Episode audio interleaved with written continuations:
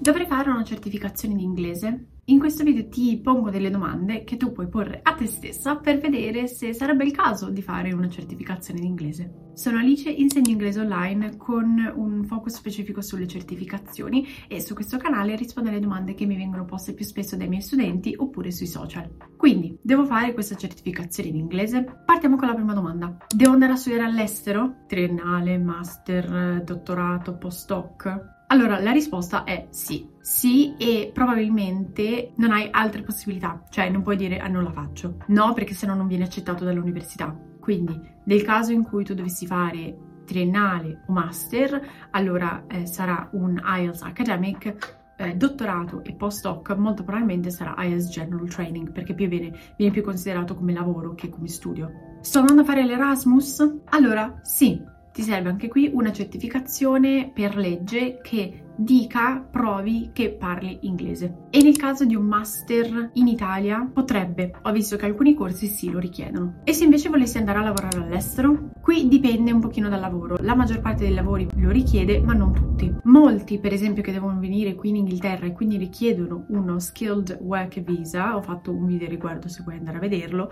è molto probabile che ti venga richiesta una certificazione in inglese con un livello minimo B1. E invece per quanto riguarda l'interno, quindi se volessi lavorare lavorare in Italia. Qui dipende, in tanti lavori viene richiesto la conoscenza dell'inglese e so per esperienza eh, personale, ma anche per sentito dire, che tante aziende non, non si basano più semplicemente sul, sulla risposta affermativa sì sì so l'inglese, ma vogliono più diciamo delle prove scritte. Questo appunto perché sembrerebbe che il ben, ben il 96% delle aziende italiane veda l'inglese come una parte importante del proprio lavoro per la crescita del proprio business e il 64% invece veda il dipendente che parla bene inglese con più possibilità di scalare the ladder, quindi di prendere per esempio una promozione. Nel caso in cui tu quindi abbia deciso, ok, credo di dover fare una certificazione o magari mi serve perché è per abbattere un po' la competizione di chi invece non ce l'ha, che certificazione faccio? Qui puoi porti due domande. La prima, ho già fatto una certificazione? Che tipo di certificazione ho fatto? Perché potresti scegliere di fare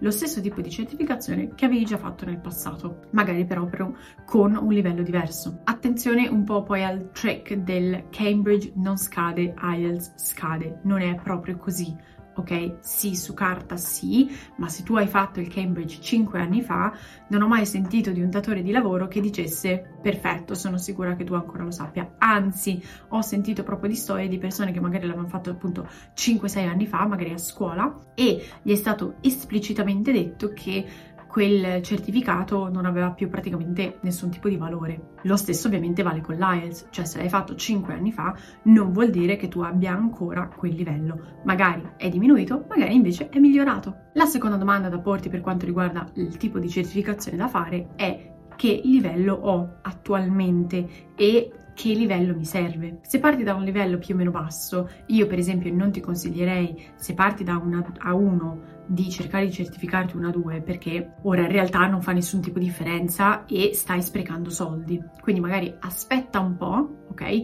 Aspetta di migliorare il proprio livello, non aspetta nel senso non fare niente, inizia a migliorare il tuo livello in inglese e poi magari fra sei mesi, un anno puoi pensare di fare una certificazione per un livello più alto. Se però è già magari un B1, un, per un livello un pochino più basso io ti consiglierei magari un Cambridge perché sono divisi per livelli, quindi magari il testo che tu ricevi, che tu leggi, è più facile rispetto, non forse, è più facile rispetto al testo che leggono gli studenti che fanno il C1. Nell'IELTS invece no, per esempio non c'è nessuna differenziazione. Nel caso infatti in cui tu invece partissi da un livello più alto, ti consiglio di fare IELTS perché diciamo a parte il fatto che è più apprezzato anche internazionalmente e poi eviti tu, tutti quegli esercizi tipo eh, use of English che tanti degli studenti odiano, sai quelli in cui devi appunto cambiare le frasi per esempio in modo che eh, mantengano lo stesso significato, tanti studenti proprio detestano questo tipo di esercizio quindi lo eviteresti facendo appunto IELTS. Tra l'altro con l'IELTS hai anche la possibilità di scegliere se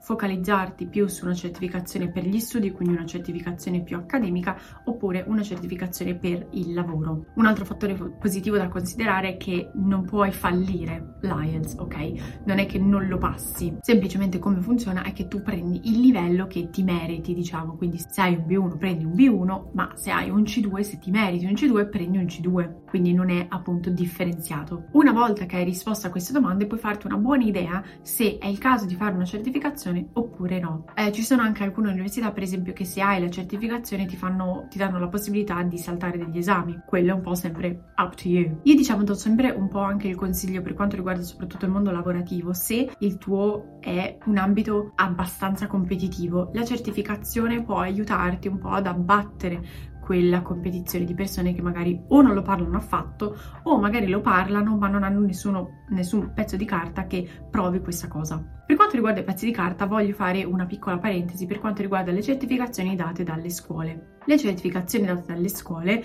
per esempio questa, non hanno nessun tipo di valore, zero, meno di zero, cioè potrei dartelo io, mm, non fa nessuna differenza. L'unico caso in cui però ho sentito appunto non sempre viene comunque accettata, è la certificazione che sotto ha eh, la dicitura del British Council, ha il timbro del British Council. Comunque anche in questo caso ho sentito che appunto non sempre viene, eh, viene riconosciuta, quindi appunto chiaro eh, che sarebbe meglio avere una effettiva certificazione piuttosto che il corso di, della scuola, perché ormai anche i datori di lavoro hanno capito che non vuol dire niente, cioè capito in tante scuole basta che tu faccia presenza al corso e poi alla fine hai il certificato, ma non vuol dire niente e quindi vabbè gli istituti accademici non le considerano proprio, però ormai anche tanti datori di lavoro hanno capito questo trick. Io spero che queste domande ti siano state utili, però nel caso avessi altre domande o curiosità puoi sempre lasciarmene nei commenti. Nel frattempo in bocca al lupo con il tuo studio.